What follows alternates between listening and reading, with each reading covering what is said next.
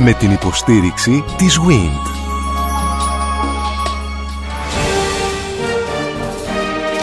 Γνωρίζοντας την ιστορία μας. Η ελληνική διατροφή από την προϊστορία μέχρι σήμερα.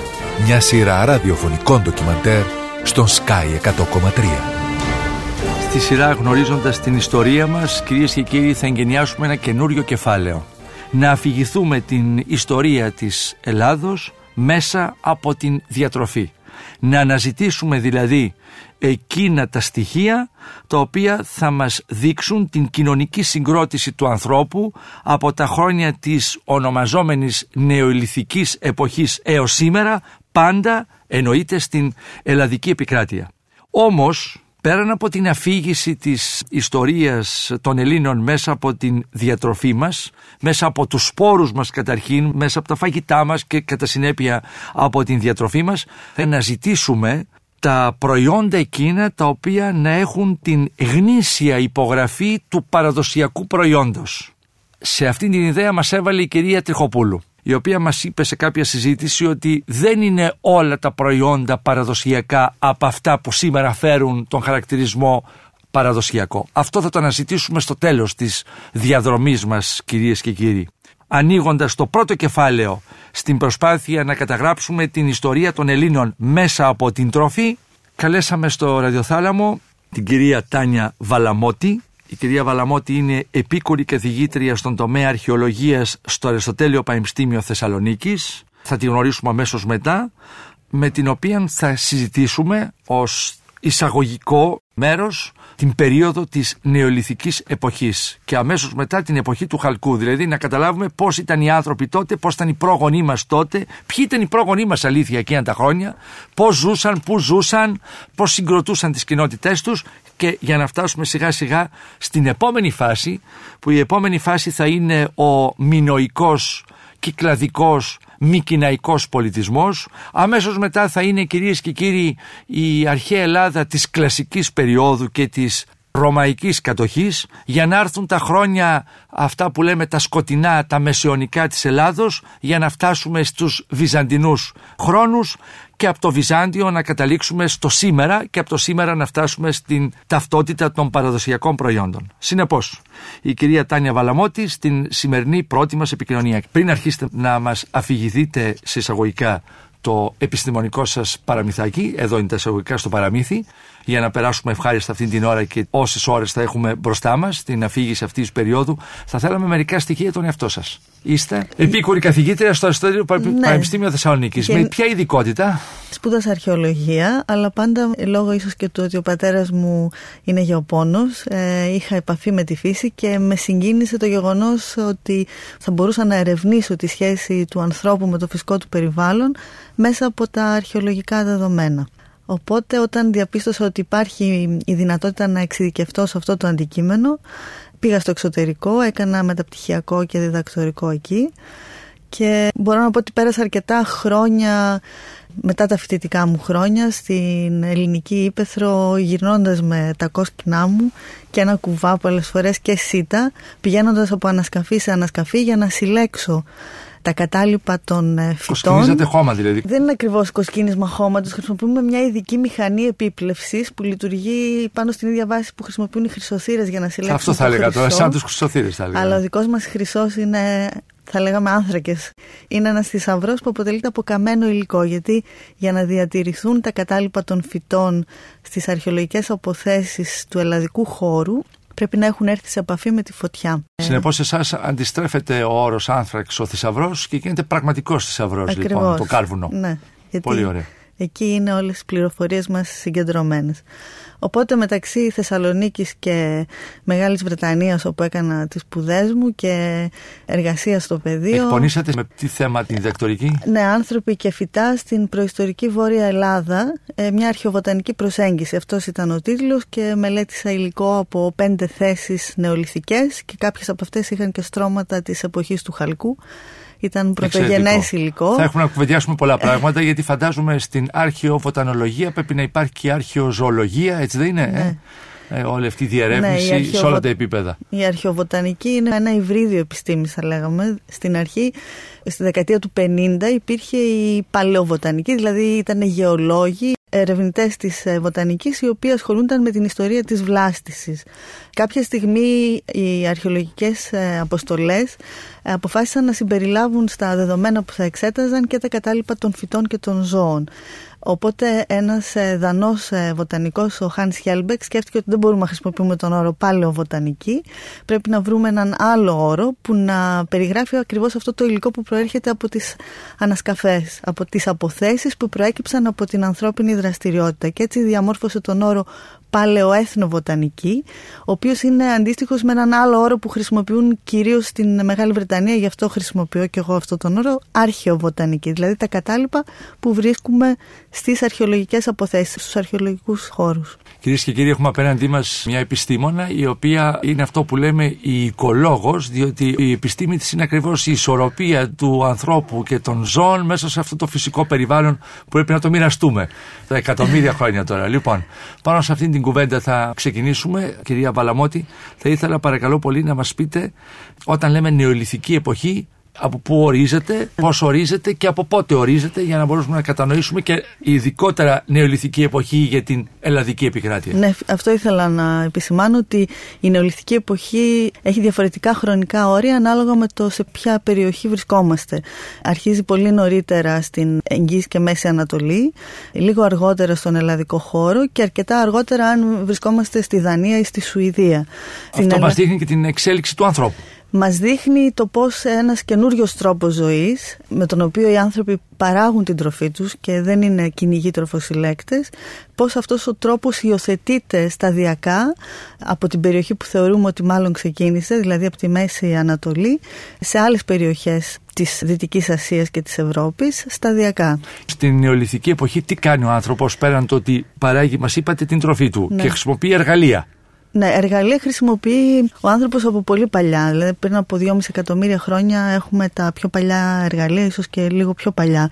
Η καινοτομία της νεολιθικής εποχής είναι η παραγωγή της τροφής. Δηλαδή αυτό είναι το καινούριο που φέρνει στον ανθρώπινο πολιτισμό. Συνεχίζει να χρησιμοποιεί εργαλεία τα οποία όμως είναι διαφορετικά φυσικά από αυτά που χρησιμοποιούσαν οι Homo habilis ή οι Homo erectus. Είναι μια τεχνολογία πολύ πιο εξειδικευμένη, πιο σύνθετη και προσαρμοσμένη φυσικά στον νέο τρόπο ζωής. Για παράδειγμα έχουν λεπίδες τις οποίες τις χρησιμοποιούν για να φτιάξουν δρεπάνια για να θερήσουν τα δημητριακά τους για παράδειγμα.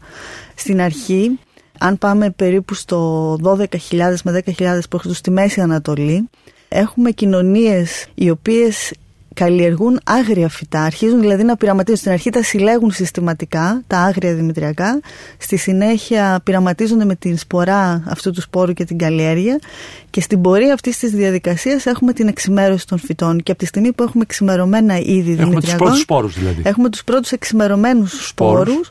Και μιλάμε για παραγωγή της τροφής όταν ένα εξημερωμένο είδος πλέον το σπέρνει ο άνθρωπος. Τι σημαίνει εξημερώνω το φυτό, δηλαδή από τον άγριο καρπό Πώς έχω τον καρπό αυτόν που θέλω, δηλαδή; Σύμφωνα με τις πρόσφατες έρευνες, η εξημέρωση δεν ήταν μια συνειδητή επιλογή. Δηλαδή, δεν είπαν τώρα θα εξημερώσουμε τα φυτά, αλλά αυτό προέκυψε σαν ε, ένα αναπάντεχο αποτέλεσμα μιας ενασχόλησης συστηματικής με τα άγρια φυτά και της απόφασης κάποιων κοινωνιών να σπείρουν τους άγριους σπόρους. Δηλαδή, έπρεπε να προηγηθεί η σπορά άγριων σπόρων σε χωράφια που ετοίμασαν, δηλαδή πέρα από τις συστάδες τις οποίες φύτρωναν σε άγρια κατάσταση οι σπόροι αποφάσισαν να πάρουν αυτούς τους ε, άγριους σπόρους να τους πήρουν κάπου αλλού. Μέσα από αυτή τη διαδικασία καταλήξαμε στο να κυριαρχείται το χωράφι όχι από άγριους σπόρους αλλά από εξημερωμένους. Αυτό έγινε σταδιακά μέσα από την ανθρώπινη δραστηριότητα. Δηλαδή μέσα σε μια άγρια συστάδια υπάρχουν μορφολογικά εξημερωμένα αυτά αλλά μπορεί να είναι τέσσερα στάχια μέσα στα 100. Με την ανθρώπινη επέμβαση αυτά τα τέσσερα σιγά σιγά έγιναν 40, έγιναν 50, 60 και εξαφανίστηκε το άγριο, στοιχείο. Ναι, αυτό όμως έγινε σταδιακά, δεν έγινε από τη μια μέρα στην Η άλλη. είναι ότι χρειάστηκε πόσα χρόνια; Σύμφωνα με μια πειραματική προσωμείωση που έγινε υπολογίζουν γύρω στα 200 με 1000 χρόνια. Ανάλογα με το ποιον τρόπο χρησιμοποιούσαν για να θερήσουν και να σπείρουν, θα μπορούσαν να συνεχίζουν για χιλιετίες να καλλιεργούν τα άγρια φυτά χωρίς να τα οδηγήσουν στην εξημέρωση. Είναι Άρα σε αυτά τα χίλια χρόνια αυξήθηκε και η διανοητική ικανότητα του ανθρώπου, η εγκεφαλική λειτουργία για να ε, μπορέσει να το ξεχωρίσει. Ή όχι; Δεν το ξεχώρισε. Σίγουρα κάποια πράγματα άλλαξαν. Δεν ξέρω αν έχουμε να κάνουμε με πιο σύνθετες διανοητικές λειτουργίες, γιατί μιλάμε πλέον για Homo sapiens, οπότε. Αυτό είναι δεδομένο. ναι, αναγνωρίζουμε πιο σύνθετες διανοητικές λειτουργίες στους Homo sapiens σε σχέση, ας πούμε, με τα προγενέστερα. Ήδη, ήδη από το 30.000 π.Χ. όταν εμφανίζονται. Δηλαδή και η τεχνολογία τους και η έκφρασή τους μέσα από την τέχνη. Μιλάω γενικά για την Ευρώπη και την Μέση Αλλά σημείο ενδιαφέροντο σε πρώτη φάση είναι η περιοχή μεταξύ Τίγρη και Φράτη, δηλαδή κάπου εκεί. Ναι, είμαστε. η λεγόμενη έφορη Έλληνος. Ναι. ναι, γιατί εκεί σήμερα, με βάση στα σημερινά δεδομένα υπάρχει μια επικάλυψη. Συμπάρχουν οι άγριοι πρόγονοι τόσο των φυτών που εξημερώθηκαν όσο και των ζώων που εξημερώθηκαν. kan Τώρα με κάποιες διαδικασίες, με κάποιον τρόπο. Συν το πετρέλαιο από κάτω δεν το ξέραν τότε. Αυτός ο νέος τρόπος ζωής εμφανίζεται στον ελλαδικό χώρο την 7η χιλιετία π.Χ. Από αυτήν την περίοδο ξεκινάτε την αφήγησή σας, λοιπόν. Είμαστε ναι. στο 7000 π.Χ. στην ελλαδική επικράτεια. Ναι. Με αιστεία σε ποια περιοχή; Οι πρώτες έρευνες για προϊστορικούς οικισμούς στην Ελλάδα έγιναν στην περιοχή της Θεσσαλίας. Εκεί επίσης είναι. Λόγω κάμπου, φανταζόμαστε όλοι, ναι. που είχαν να καλλιεργήσουν. Και λόγω του ότι ο τρόπος κατοίκησης στη Θεσσαλία στην ε, αρχαιότερη νεολιθική και στη συνέχεια μετά σε όλη τη διάρκεια της νεολιθικής άφησε ορατά τα ίχνη του στο τοπίο. Δηλαδή στη Θεσσαλία έχουμε τούμπες, Μάλλον τούμπες λέγονται στη Μακεδονία, μαγούλες λέγονται στη Θεσσαλία. Δηλαδή οι οικισμοί σχηματίζουν μικρά εξάρματα στο έδαφος και ήταν ορατά από τους αρχαιολόγους που αναζήτησαν την νεολιθική κατοίκηση στην περιοχή αυτή. Οπότε ήταν εύκολο να εντοπιστούν αυτής της μορφής οι οικισμοί. Και έτσι έγινε γνωστή η αρχαιότερη νεολιθική και η μέση, η νεότερη, δηλαδή τη χωρίζουμε την νεολιθική σε επιμέρους περιόδους στη Θεσσαλία. Αλλά δεν απουσιάζουν και από τη Μακεδονία και πρόσφατα στοιχεία δείχνουν ότι μάλλον ε, θα περιμένουμε καινούργιες θέσεις ε, της αρχαιότερης νεολιθική ε, στη Βόρεια Ελλάδα μέσα από τις μελλοντικές έρευνες, αν και το τοπίο λόγω της οικονομικής κατάστασης ως προς τη δυνατότητα να κάνουμε έρευνε. είναι περιορισμένο, ναι, ναι. ναι. Ε, περιορίζει την επιστημονική εργασία. Αυτός ο οικισμός στην Καστοριά εντάσσεται στην ίδια περίοδο, κυρία Βαλαμότη; Ε, ο οικισμός στην Καστοριά δεν είναι της αρχαιότερης νεολιθική, αλλά είναι κυρίως της νεότερης νεολιθική. Μιλάμε για το τέλος της έκτης ε, και την πέμπτη χιλιετία. Άρα, από το 7000 π.Χ. συνεπώς έχουμε κοινότητες κατοίκων.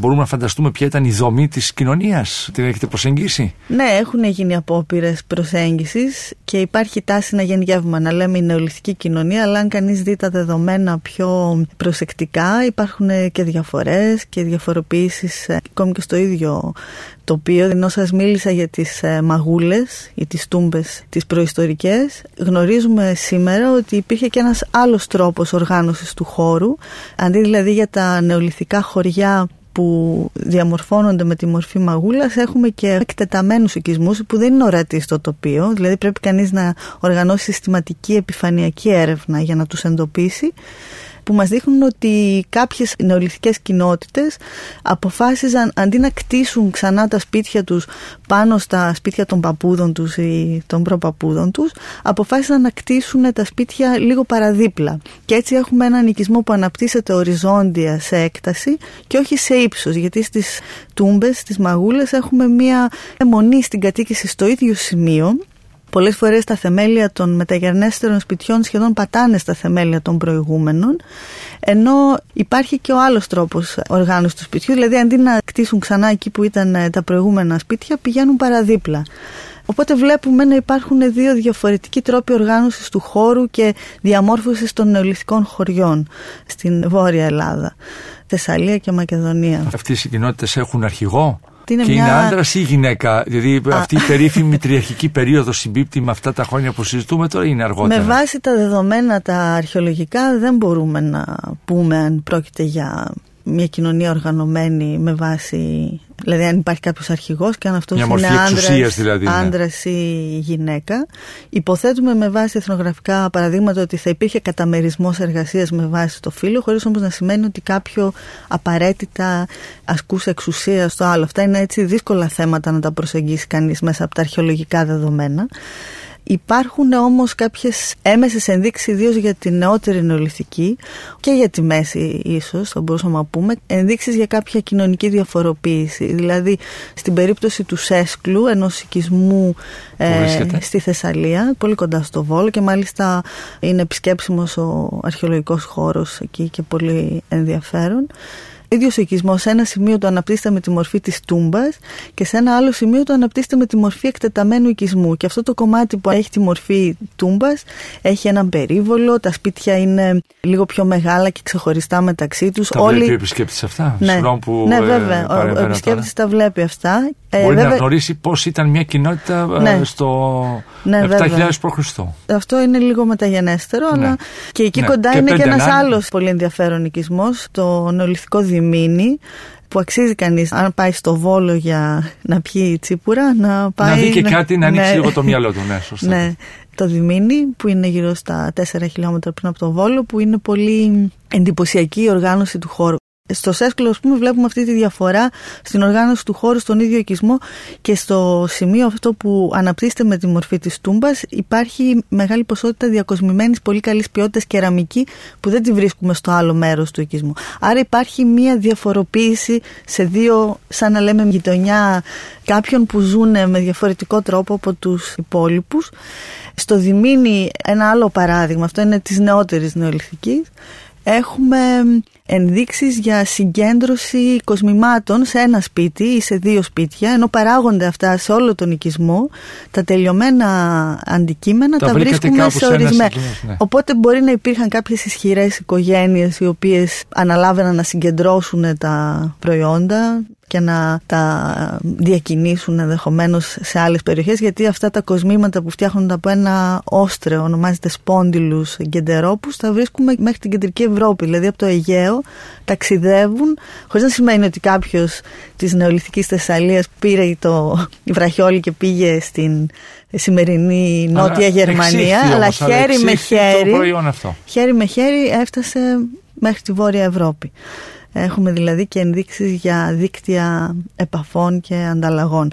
Αλλά για την νεολιθική εποχή δεν έχουμε ισχυρές ενδείξεις για έντονα ιεραρχημένες κοινωνίες χωρίς όμως να απουσιάζουν κάποιες ενδείξεις για μια διαφοροποίηση μέσα στην κοινωνία. Ναι. Αλλά δεν μπορεί να καταλήξετε αν αρχηγός ήταν άντρας ή γυναίκα. Όχι, προσωπικά το θεωρώ ναι. ένα αρκετά δύσκολο αντικείμενο. Αυτή τη μητριαρχική περίοδο την αναζητείτε οι επιστήμονες. Υπάρχουν κάποιοι ερευνητές οι οποίοι Ψάχνουν ασχολούνται με, με αυτό. πιο ειδικά. Ναι. Στο 7.000 π.Χ. λοιπόν συναντούμε οικισμούς, είπατε, κατά κύριο λόγο στη Θεσσαλία και στη Μακεδονία. Και στη Μακεδονία και στην Κρήτη. Η Κνωσός για παράδειγμα κατοικείται από την ε, νεολιθική εποχή. Δηλαδή υπάρχει μια βάση κατοίκησης που ανάγεται στην αρχή της νεολιθικής. Την περίοδο αυτή θα την εξετάσουμε με την επόμενη μας καλεσμένη κυρία Βαλαμότη. Τι τρώνε λοιπόν εκείνα τα χρόνια οι άνθρωποι, τι καλλιεργούν, αν έχουν εξημερώσει ταυτοχρόνως και τα ζώα, στην ελλαδική ναι. επικράτεια είμαστε και θα μας πείτε τι τρώνε. Ναι, βεβαίως. Ω προς τα φυτά, θα μιλήσω γενικά για την ε, νεολιθική εποχή, δηλαδή δεν παρατηρούμε ιδιαίτερες διαφοροποιήσει σε όλη τη διάρκεια της νεολιθική. Ω προς τα φυτά, τα κατάλοιπα που έχουμε βρει στι ανασκαφές μας δείχνουν ότι τρώνε σιτάρι, κρυθάρι και όσπρια. Και να πω πιο αναλυτικά τα είδη του, ναι, μας ενδιαφέρει, του σιταριού. Ναι καλλιεργούν και καταναλώνουν σιτηρά τα οποία σήμερα δεν ε, τα καλλιεργούμε και δεν τα καταναλώνουμε εκτός κάποιων ε, εξαιρετικών περιπτώσεων, θα σας πω ποιες είναι αυτές, βρίσκουμε μονόκοκο σιτάρι και δίκοκο σιτάρι. Αυτά τα σιτηρά σταμάτησε κάποια στιγμή να τα καλλιεργεί ο άνθρωπος στα περισσότερα μέρη του παλαιού κόσμου γιατί είναι πολύ επίπονη η διαδικασία καθαρισμού του σπόρου. Εκεί δηλαδή που με το κοινό και σκληρό σιτάρι που χρησιμοποιούμε σήμερα, το κοινό σιτάρι για το. Δεν είναι κόκκους το για... σιτάρι μας σήμερα. Τι εννοείται κόκκο. Αυτό είπατε, μονόκοκο και δίκοκο. Ναι, ναι, το, όχι, το, το μονόκοκο και δίκοκο είναι το όνομα του είδους. Α, του είδους, μάλιστα. Ναι, ναι. ναι. Ε, να καταλάβουμε τη διαφορά του σημερινού σιταριού από το τότε. Η βασική διαφορά, εκτός του ότι τα είδη που καλλιεργούμε σήμερα έχουν μεγαλύτερη αποδοτικότητα αναστρέμα, έχουν και ένα άλλο χαρακτηριστικό. Απελευθερώνουν το σπόρο πολύ εύκολα μετά το θερισμό. Δηλαδή, αν πάμε πίσω στο χρόνο, στην ελληνική ύπεθρο του 19ου-20ου αιώνα, το αλώνισμα, το λίχνισμα και το κοσκίνισμα αρκούσαν για να πάρει ο αγρότης καθαρό σπόρο.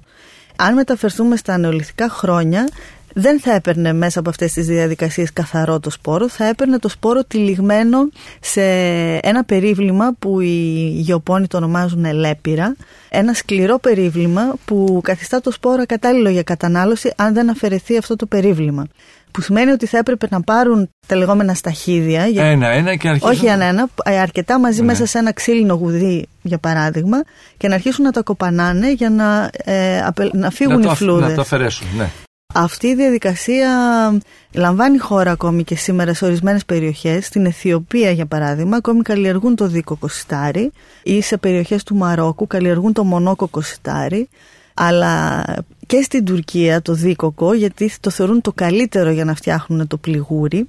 Αλλά σε όλες αυτές τις περιοχές τίνει να εξαφανιστεί η καλλιέργεια αυτών των ειδών. Ακόμη και αν δίνει το πιο νόστιμο πληγούρι, προτιμούν να βάλουν σκληρό σιτάρι γιατί είναι εύκολο στην επεξεργασία παρά να χρησιμοποιήσουν το δίκο κοσιτάρι που θέλει ώρες πρώτα απ' όλα κοπάνισμα και μετά ξανά λίχνισμα και κοσκίνισμα για να αφαιρεθούν τα λέπυρα.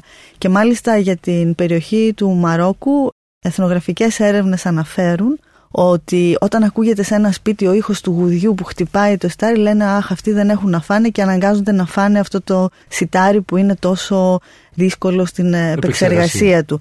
Επίσης ε, εθνογραφικές έρευνες ε, που έχουν γίνει στην Αιθιοπία μας δείχνουν ότι οι γυναίκες προτιμούν να σταματήσουν την καλλιέργεια του δίκοκου γιατί είναι μια χρονοβόρα επίπονη διαδικασία και να χρησιμοποιήσουν άλλα σιτηρά. Από την άλλη χάνεται κάτι από την κοινωνική ζωή γιατί για την διαδικασία αυτή μαζεύονται όλες μαζί. Μπορεί να κουράζονται αλλά περνάνε και ευχάριστα. Λένε ιστορίες, ε, κουτσομπολεύουν.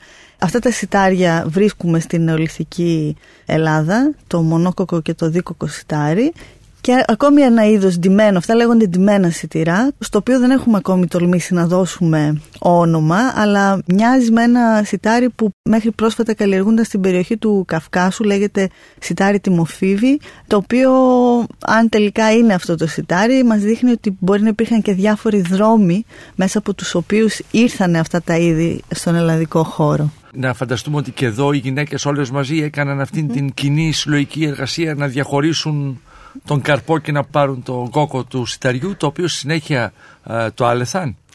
Καταρχήν να πούμε ότι εμείς δεν μπορούμε να αποδείξουμε αν ήταν οι γυναίκες ή οι άνδρες που έκαναν αυτή τη δουλειά.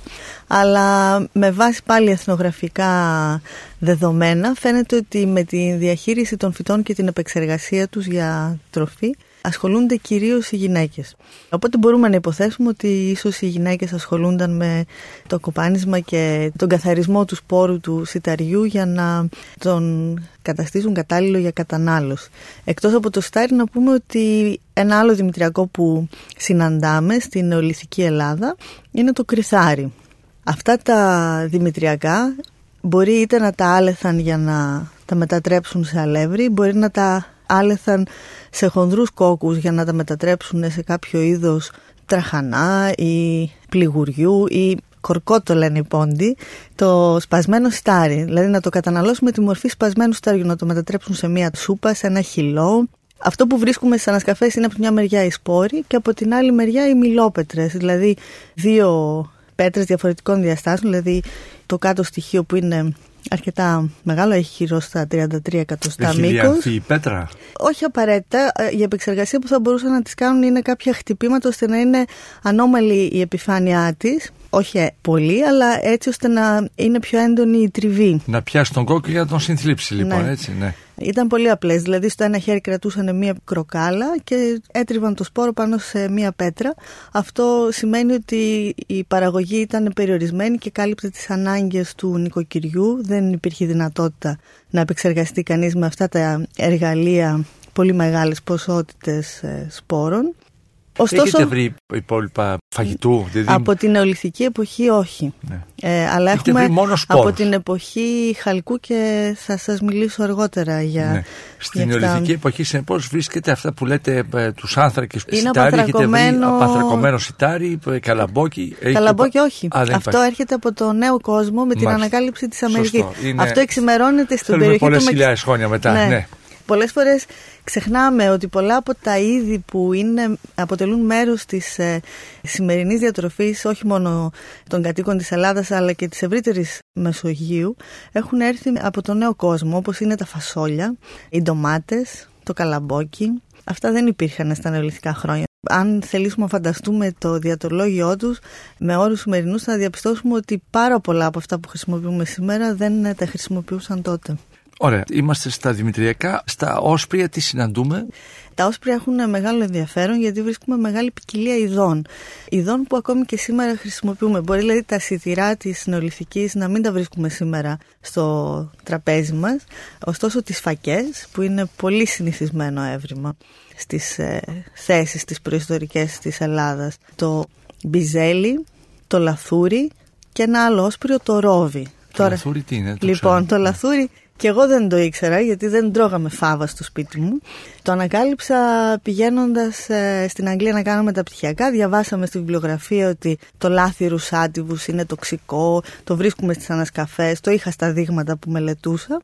Από τη βιβλιογραφία ήξερα ότι είναι τοξικό, το έδιναν μόνο στα ζώα κτλ.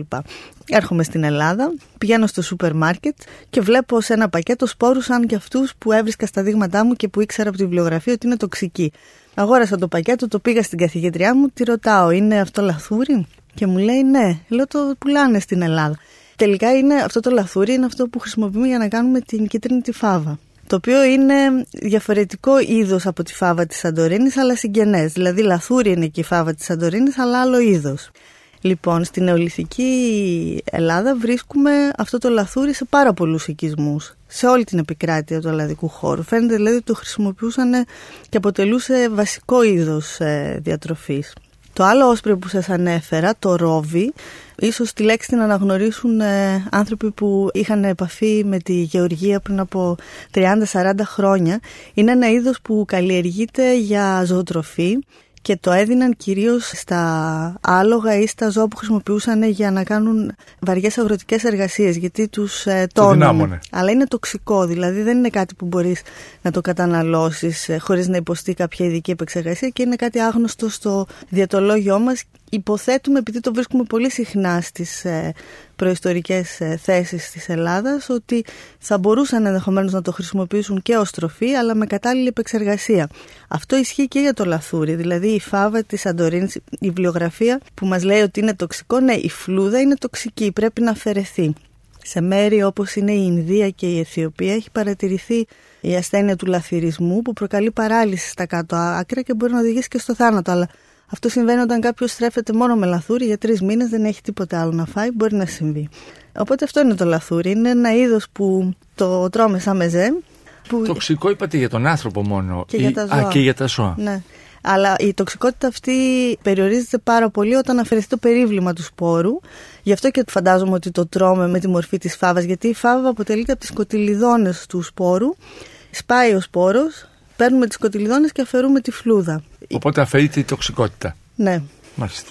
Πολύ ωραία. Στα φρούτα της εποχής, ποια θα, Στα ποια φρούτα θα μας πείτε; Της, βρίσκουμε αρκετά είδη της άγριας βλάστησης. Σε αυτά θα βάλουμε σίγουρα το σταφύλι, θα βάλουμε τα βατόμουρα, σίκα, το σαμπούκο, και ε, δεν θα το έλεγα φρούτα, αλλά καρπούς, τα βελανίδια και τα αμύγδαλα. Αν και τα βελανίδια είναι αυτά που κυριαρχούν στα δείγματα, ιδίως της Βόρειας Ελλάδας. Τα αμύγδαλα έχουν πολύ πιο περιορισμένη παρουσία. Σε λίγους οικισμούς έχουν βρεθεί, κυρίως στη Νότια Ελλάδα. Το σταφύλι έχει τέτοια παρουσία που να μας προειδεάζει για το μέλλον, για τη χρήση του κρασιού. Στους πιο παλιούς οικισμούς, δηλαδή όταν μιλάμε για το τέλος της 7η χιλιετίας στην 6η χιλιετία, βρίσκουμε σποραδικά κάποια κουκούτσια από σταφύλι, εμείς τα λέμε γίγαρτα. Αλλά όσο προχωράμε προς το τέλος της νεολιθικής εποχής, στην 5η χιλιετία, τότε είναι πολύ πιο έντονη η παρουσία του και βέβαια έχουμε και ένα πολύ εντυπωσιακό έβριμα από έναν οικισμό κοντά στους Φιλίππους της Καβάλας, γνωστός στους προϊστορικούς αρχαιολόγους με το όνομα Αντικυλή Τάς. Είναι τουρκική ονομασία. Ναι, γιατί η επί Οθωμανικής αυτο... Η... Όρθια... η όρθια πέτρα. Ναι. Ακριβώς. Κοντά στον ε, προϊστορικό οικισμό υπάρχει μια όρθια πέτρα που είναι ένα μνημείο της ρωμαϊκής περίοδου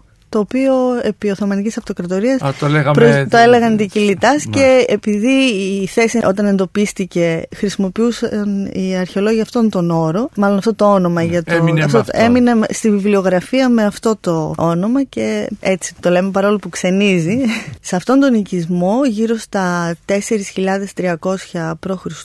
ένα σπίτι φτιαγμένο από πυλό κάηκε από φωτιά, κάηκε ολοσχερό και αυτό βοήθησε στο να διατηρηθούν πολύ καλά κάτω από τους καμένους τείχους όχι μόνο ολόκληρα αγγεία τα οποία είχαν σπάσει και καταπλακωθεί από τους τοίχους αλλά και όλη η εισοδιά που για καλή τύχη δική μας των αρχαίων βοτανολόγων. όλοι τώρα. Δηλαδή το σπίτι ήταν γεμάτο, ε, δεν κάηκε τον καιρό που είχαν τελειώσει τα προϊόντα και περίμεναν την καινούργια εισοδιά, κάηκε σχεδόν γεμάτο και έχουμε βρει εκτός από τα δημητριακά και τα όσπρια που σας ανέφερα προηγουμένως και μια πολύ μεγάλη ποσότητα από κουκούτσια σταφυλιού και κάτι ακόμη που αυτό είναι το σημαντικό, στέμφυλα, κοινό τσίπουρα, δηλαδή πατημένα στα φύλλα. Αυτό το αναγνωρίζουμε γιατί βρίσκουμε τα κουκούτσια μαζί με τη φλούδα. Σε μια άλλη ανασκαφή στο πάνακτο της Βιωτίας όταν κάναμε μια έκθεση και δείξαμε στο χωριό εκεί που κάναμε τις ανασκαφές τα ευρήματα και περνούσαν οι κάτοικοι του χωριού και έβλεπαν Α, μα αυτά είναι τσίπουρα, είπαν. Δηλαδή, το αναγνώρισαν. Το αναγνώρισαν γιατί μοιάζει πάρα πολύ.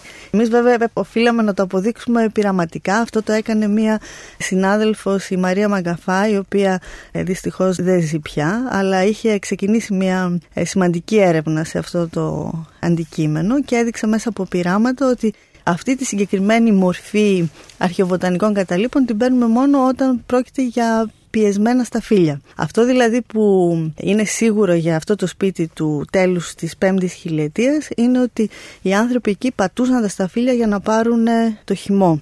Τώρα, από το χυμό του σταφυλιού μέχρι το κρασί η απόσταση δεν είναι πολύ μεγάλη αλλά δεν μπορώ να σας αποδείξω ότι έφτιαχναν κρασί, μπορεί να έφτιαχναν πετιμέζι ή μπορεί να έφτιαχναν ξύδι. Εσείς έχετε το ότι πατούσαν το σταφύλι, τώρα τι παρήγεται, αυτό είναι μια αλλά ιστορία που δεν έχει βρεθεί το ακόμα. πιο πιθανό νομίζω ότι θα πρέπει να ήταν η παραγωγή κάποιου αλκοολούχου ποτού. Δεν νομίζω ότι οι άνθρωποι δεν είχαν την ευφυΐα να συνειδητοποιήσουν τι Αφού γίνεται. το πάτησαν το σταφύλι, ναι, προχώρησαν και παρακάτω. Τι ωραίο που είναι να καταναλώνει κανείς κάτι το οποίο τους δημιουργεί εφορία και μια χαλάρωση, τουλάχιστον σε ένα πρώτο στάδιο. Και κάτι άλλο που με κάνει να πιστεύω ότι πιθανότατα πρόκειται για κρασί είναι ότι στο σπίτι αυτό έχουν βρεθεί πάρα πολλά μικρά κύπελα από πυλό και σκεύη τα οποία θα μπορούσαν να χρησιμοποιηθούν στο σερβίρισμα κάποιου υγρού. Επομένως έχουμε την πρώτη ύλη, έχουμε και το σερβίτσιο Επομένως, το θεωρώ πολύ πιθανό να έχουμε να κάνουμε με κρασί. Εύχομαι σε μια επιστημονική εργασία να συνδεθούν αυτά για να καταλήξετε κιόλας. Είμαστε στη φάση που βάζουν κάτω τις τροφέ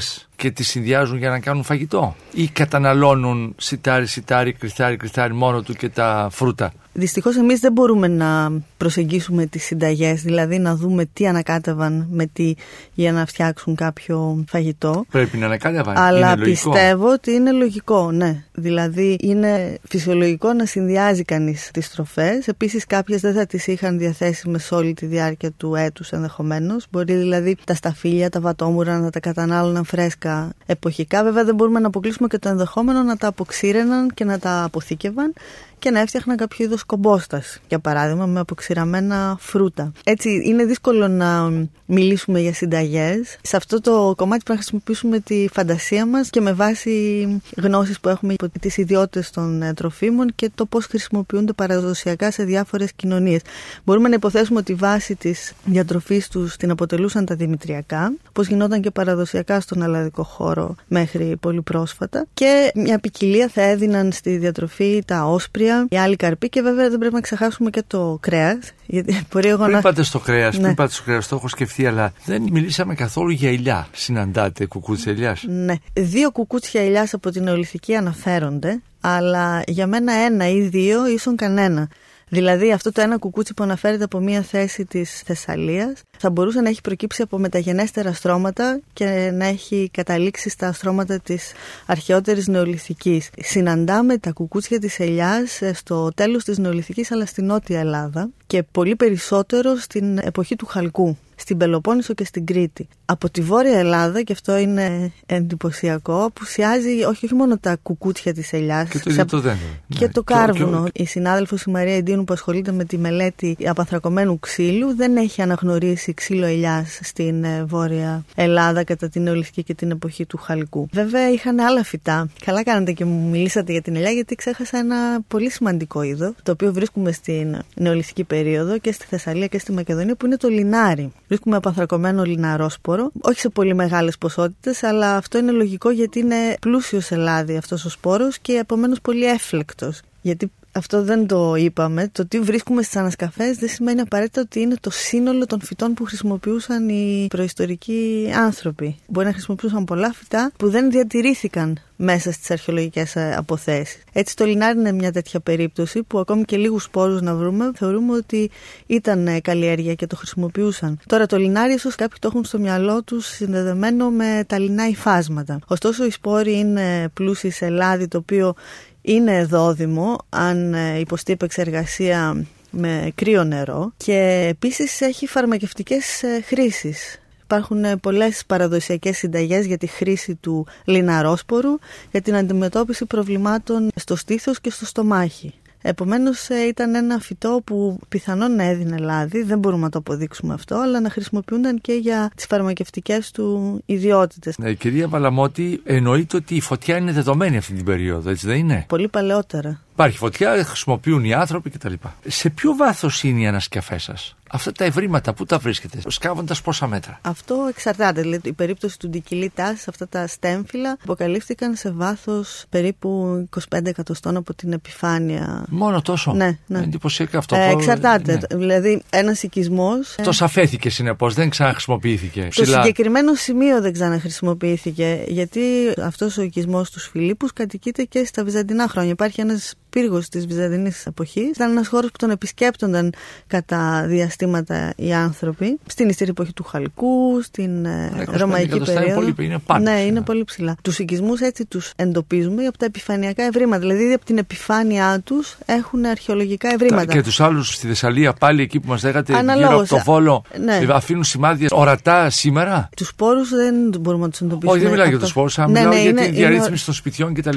Η διαρρύθμιση των σπιτιών για τα νεολιθικά χρόνια πρέπει να γίνει ανασκαφή, να φύγει δηλαδή το επιφανειακό στρώμα, το οποίο λόγω της ε, παρόδου του χρόνου έχει μια ε, ομογενοποιημένη παρουσίαση, μια ομογενοποιημένη εικόνα. ένα σημάδι που μπορεί να είναι ορατό πριν αρχίσει να σκάψετε. Βρίσκει κανείς ένα, θα λέγαμε, χαλί εισαγωγικά από κεραμική, μπορεί να έχει δόλια, να έχει εργαλεία και αυτός είναι ο στόχος των επιφανειακών ερευνών που οργανώνονται από αρχαιολογικές αποστολές. Δηλαδή, περπατάνε, χτενίζουν μια περιοχή περπατώντας την για να εντοπίσουν αρχαιολογικές θέσεις. Η τουρκική Θράκη έχει τέτοια ευρήματα, κυρία Βαλαμότη. Υπάρχουν αναφορές κοινέ και προς την ανατολική πλευρά τη. Υπάρχουν κάποιες θέσεις και είναι παρόμοια τα ίδια, αλλά είναι λίγα τα αρχαιοβοτανικά δεδομένα που έχουμε από αυτή την περιοχή. Πιο πολλοί οι Βούλγαροι συνάδελφοι ασχολούνται με τη συλλογή τέτοιων δεδομένων και με μία συνάδελφο από τη Βουλγαρία γράψαμε ένα άρθρο στο οποίο συγκρίνουμε τα στοιχεία της Βόρειας Ελλάδας με τα στοιχεία της Βουλγαρίας τα αρχαιοβοτανικά για να δούμε αν υπάρχουν ομοιότητε και διαφορές η βάση είναι η ίδια, δηλαδή τα αντιμένα σιτηρά και τα όσπρια, αλλά υπάρχουν κάποιες επιμέρους διαφορές, δηλαδή το σταφύλι δεν το βρίσκουν αυτοί στις ε, δικές τους θέσεις. Ένα άλλο είδος, αλλά τώρα πηγαίνουμε και στην εποχή του Χαλκού, γιατί συγκρίναμε και την εποχή του Χαλκού, υπάρχουν κάποιες μικροδιαφορές. Λοιπόν, ζωικό κεφάλαιο.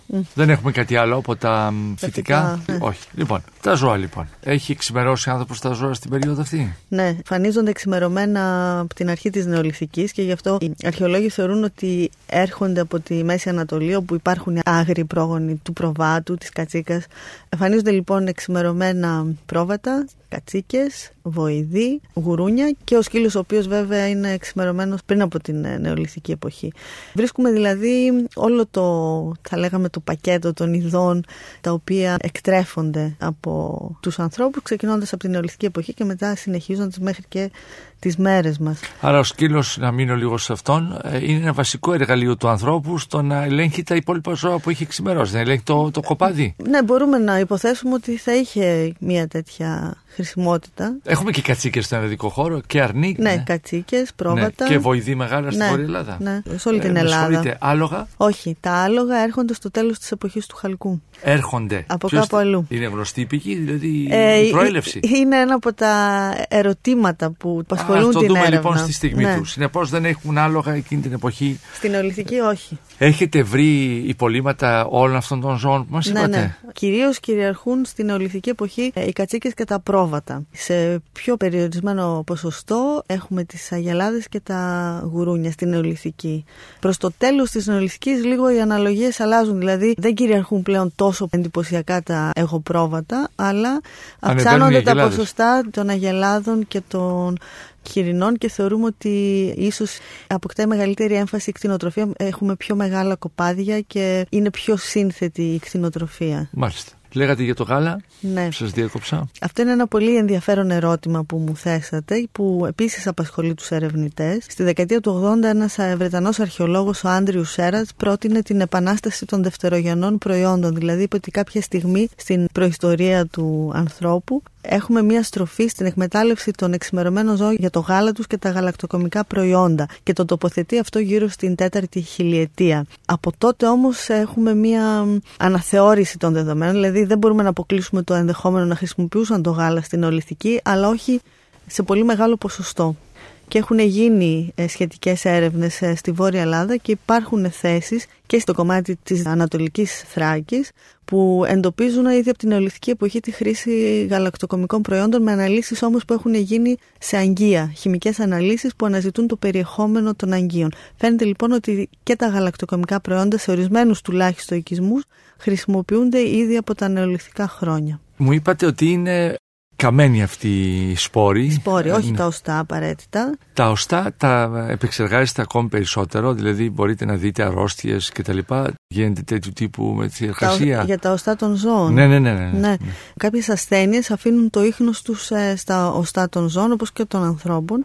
Επομένως είναι ανοιχνεύσιμες μέσα από το αρχαιολογικό υλικό και εμάς τους αρχαιολόγους μας ενδιαφέρουν ιδιαίτερα γιατί η καταπώνηση των ζώων λόγω της εκτέλεσης αγροτικών ε, εργασιών. μπορεί να είναι ορατή στα οστά ναι. κάτι το οποίο όμως δεν ανεχνεύεται στην, για την νεολιθική περίοδο. Ίσως οι πρώτες ενδείξεις εμφανίζονται στο τέλος της νεολιθικής αυτό σημαίνει ότι δεν χρησιμοποιούσαν τα ζώα της Αγελάδας για παράδειγμα για τη μυϊκή τους δύναμη στη διάρκεια της νεολιθικής και ότι ήταν μικρής κλίμακας η αγροτική παραγωγή. Δεν είχαν δηλαδή μεγάλες εκτάσεις για τις οποίες θα χρειαζόταν η δύναμη των ζώων για να οργώσουν το χωράφι, να μεταφέρουν από αποστάσεις Άρα ε, αυτό προϊόντα. ακολούθησε. Η παραγωγή ποια είναι επόμενο στάδιο; Οστά ανθρώπων έχετε βρει για εκείνη την περίοδο, κυρία Παραμότη. Ναι, υπάρχουν ε, κάποια, όχι μεγάλος αριθμός Συγκροτούν ένα σώμα ή κάζεται πώς μπορεί να ήταν το σώμα; Ναι, ναι, ναι. έχουν βρεθεί ήδη και από τη Μεσολυθική περίοδο που προηγείται της Νεολιθικής. Έχουμε, έχουμε χαρακτηριστικά εμείς με αυτούς τους προγόνους. Εντάξει, αυτό μπορούμε να πούμε ότι τόσο εμείς όσο και αυτοί που ζούσαν στην Ευρώπη και την Ανατολική Μεσόγειο ανήκουμε στο, στο Homo sapiens. Ναι, ανήκουμε στο ίδιο είδος αυτό. Πέρα από αυτό, για την ώρα δεν νομίζω ότι μπορούμε να πούμε κάτι διαφορετικό. Λοιπόν, κυρίες και κύριοι, σας παρουσιάσαμε την ζωή του ανθρώπου κατά την περίοδο των νεολιθικών ε, χρόνων Δηλαδή είμαστε κάπου στο 7.000 π.Χ. Φανταστείτε ότι κυκλοφορούμε μεταξύ Μακεδονίας και Θεσσαλίας. Ακούσαμε σήμερα λοιπόν το τι καλλιεργούσαν οι άνθρωποι, αλλά όχι με εντατικό ρυθμό, από ό,τι μας είπε η κυρία Βαλαμότη, όπως προκύπτει από την κατάσταση των οστών των ζώων που έχουν βρεθεί και είχαν επίσης τη δυνατότητα να αρμέγουν κατσίκια, πρόβατα και αγελάδες φαντάζομαι. Ναι, αλλά σε πολύ μικρή κλίμακα, δηλαδή... Όλα αυτά λίγα, Για λίγη τα γαλακτοκομικά οι ενδείξεις υπάρχουν, αλλά είναι πενιχρές. Πενιχρές, πολύ ωραία. Εάν σας άρεσε το ραδιοφωνικό ντοκιμαντέρ που μόλις ακούσατε, μπείτε στο sky.gr κάθετος podcast και γίνετε συνδρομητής. Περιμένουμε όμως και τα σχόλιά σας ή ακόμα καλύτερα την κριτική σας στα iTunes. Η δική σας κριτική στα iTunes θα βοηθήσει και άλλους Έλληνες σε όλο τον κόσμο να ανακαλύψουν τα νέα podcasts του Sky και να γνωρίσουν την ιστορία μας. Κυρίες και κύριοι, γεια σας. Για την εκπομπή συνεργάστηκαν Παρουσίαση Άρης Πορτοσάλτε Παραγωγή Τζένι Πουπολίδου Επιμέλεια εκπομπής Αθανασία Χατζή Η ηχογράφηση και η τεχνική επεξεργασία έγινε από τους ηχολήπτες του Sky 100,3 με την υποστήριξη της WIND.